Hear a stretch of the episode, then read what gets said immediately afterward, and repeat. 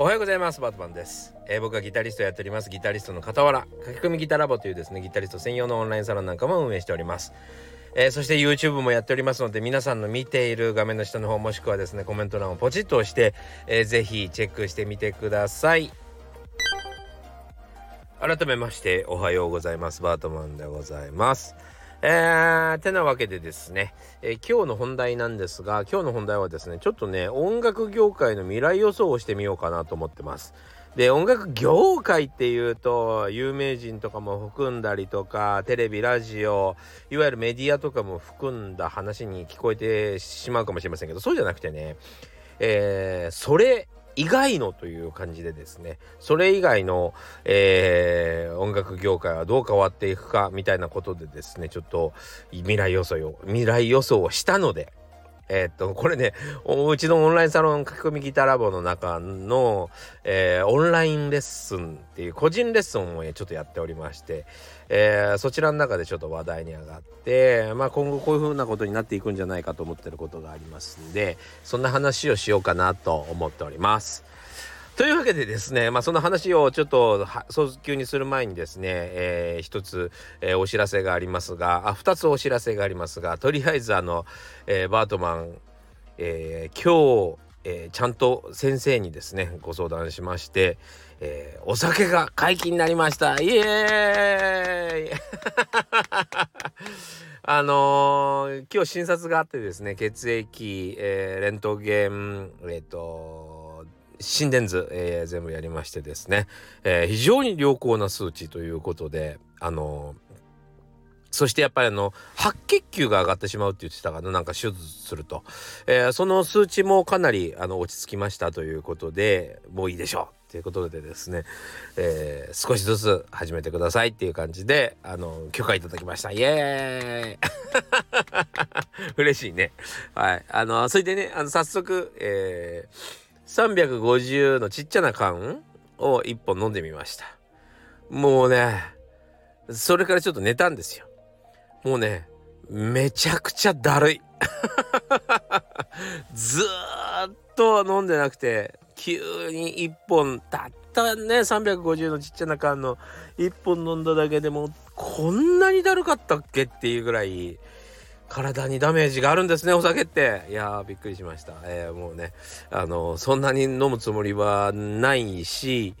えー、結構ダメージがあるんだなって分かったんでちょっとえー、本当になんだろう飲み会の時だけとかにしたいなとは思いましたけどもまあとりあえずなんかあの普通の体調に戻っていくのがあの嬉しいですね。はい本当に、え、おかげさまで、え、ちょっとビールが飲めるようになりました。ありがとうございます。さあ、えー、非常に私事の、第2弾でございますけども、えー、5月19日日曜日にですね、えー、目黒のブルースアレジャパンというライブハウスで、えー、岸田浩司さんのバースデーニューアルバム発売記念コンサートが行われます。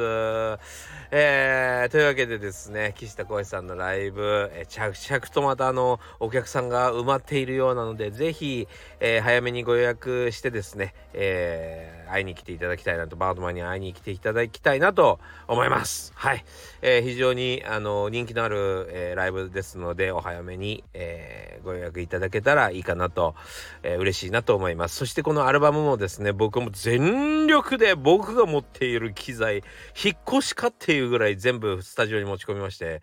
もう徹底的にあのいい音でさあの 撮影じゃないや録音してもらいましたんで、えー、ぜひ楽しみにしていただきたいなと思います。そしてもうねもう燃え上がるようにギターソロ弾いたりしてるところもありますんでぜひ、えー、楽しみにしていただきたいなと思います、えー、サインなど何でもやりますんでぜひ、えー、1枚、えー、お家に置いておいていただけたらいいなと。いやいや 1, 1枚とは言わず1人1枚ぜひいやいや、友人のためにも、えー、2枚ずつ購入していただけたら やかましいっちゅうのね、えー、どうぞよろしくお願いします。何歳からでも早弾きはできる。早弾きを諦めた大人ギターリストに夢を達成させた革命的な方法を詰め込んだ一冊がヤマハから発売。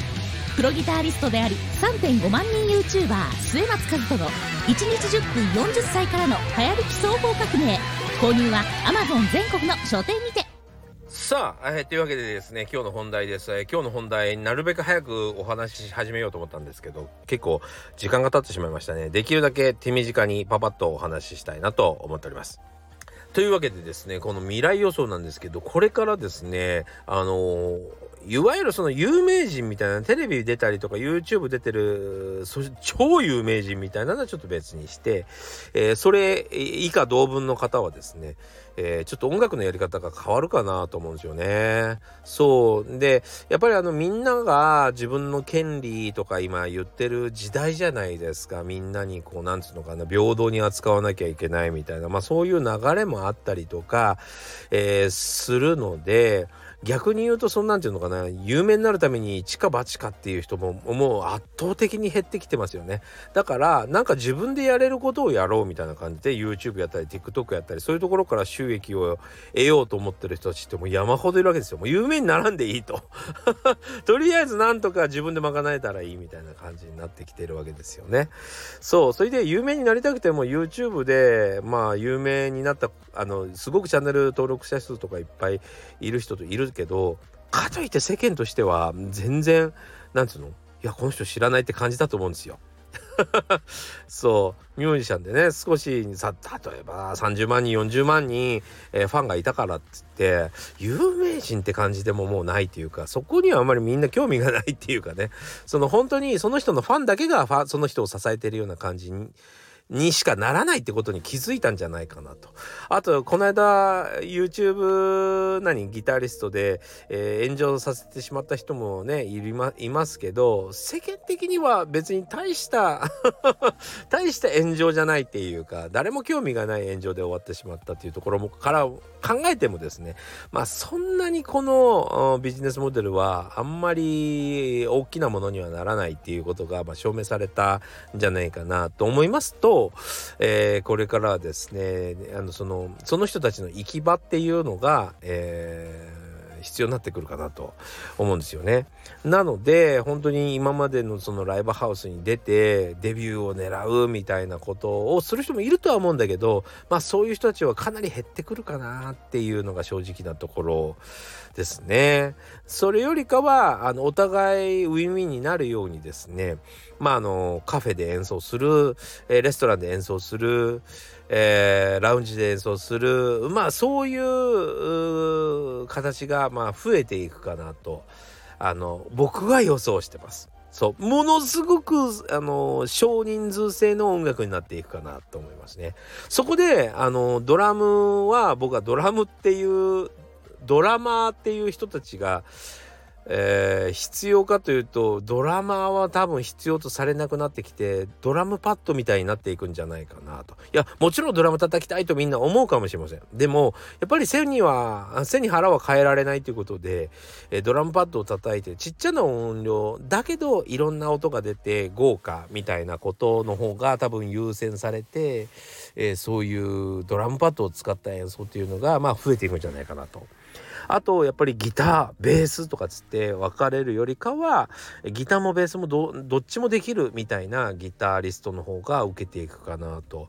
思うんですよね。そういうことを考えると8弦ギターとか9弦ギターみたいなのが、えー、意外と今後増えていくでしょうしもう現在も結構それで演奏活動してる人っているんですよねそうだからまあちょっと今まだそこら辺はね混在してます。あのベースとギターを同時にどっちも持ってって必要な方を持ち帰るっていう人もいれば、えー、8弦9弦でまとめちゃうっていう人もいればね。まあそういう人もいたりしてとにかく、えー、ミニマムなんだけど音は、えー、非常に派手でみたいなシステムがまあ出来上がっていくだろうなっていうのがもう間違いないというかまあそういう楽器も増えてきてるしね。そうやっぱりニーズがあるんでしょうそう増えてきてるしまあそういう風になっていくかもねとそしてそういう風な楽器を使った音楽も増えていくだろうなっていうのが僕の予想ですね。まあ全部が当たるとは思わないけど半分ぐらい当たるんじゃないかなとちょっと思ってますね。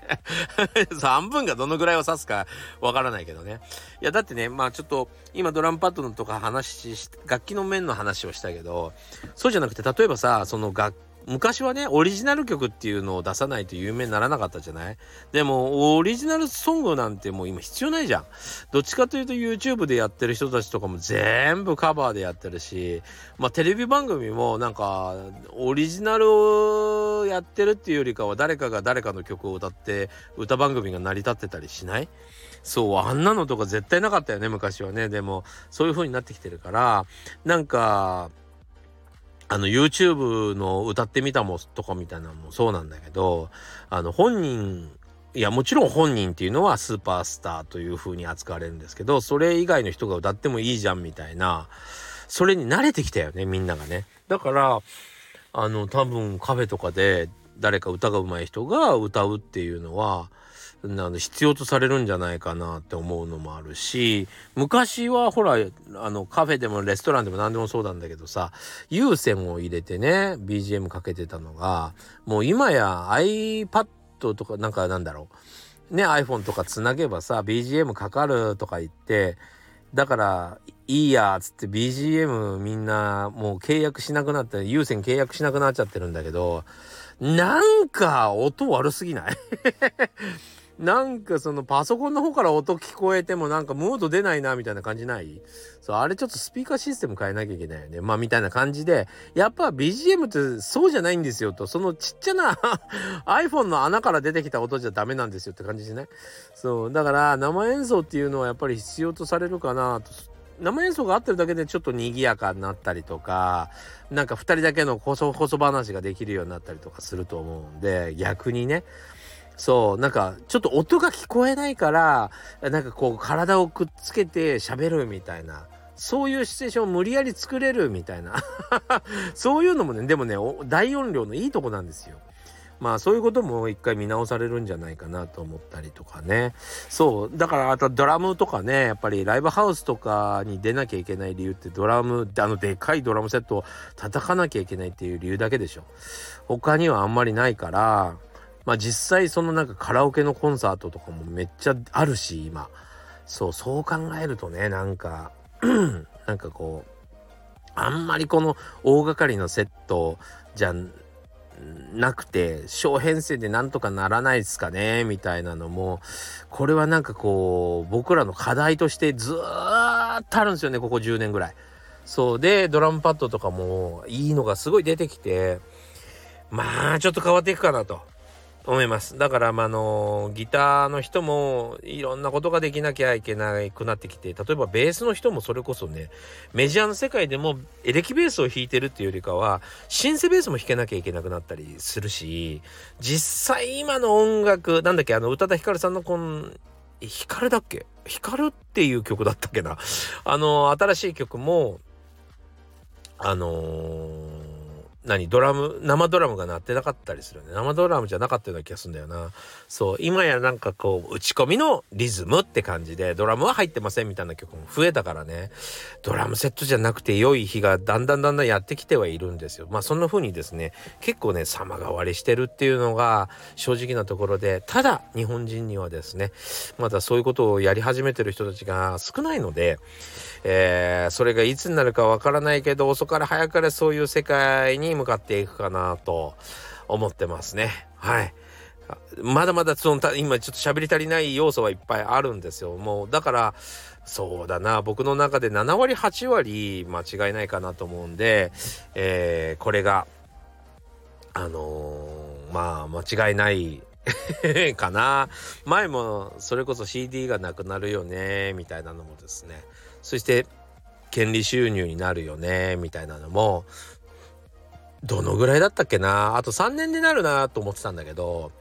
結果的にはね5年んちゃ6年ぐらいかかったんだよねそうかかったんだけどやっぱり変わったんで権利収入に変わったんでその権利収入をどうやって取るかだなとは思ってたんだけどまあ新たにね YouTube とかまあそういうことが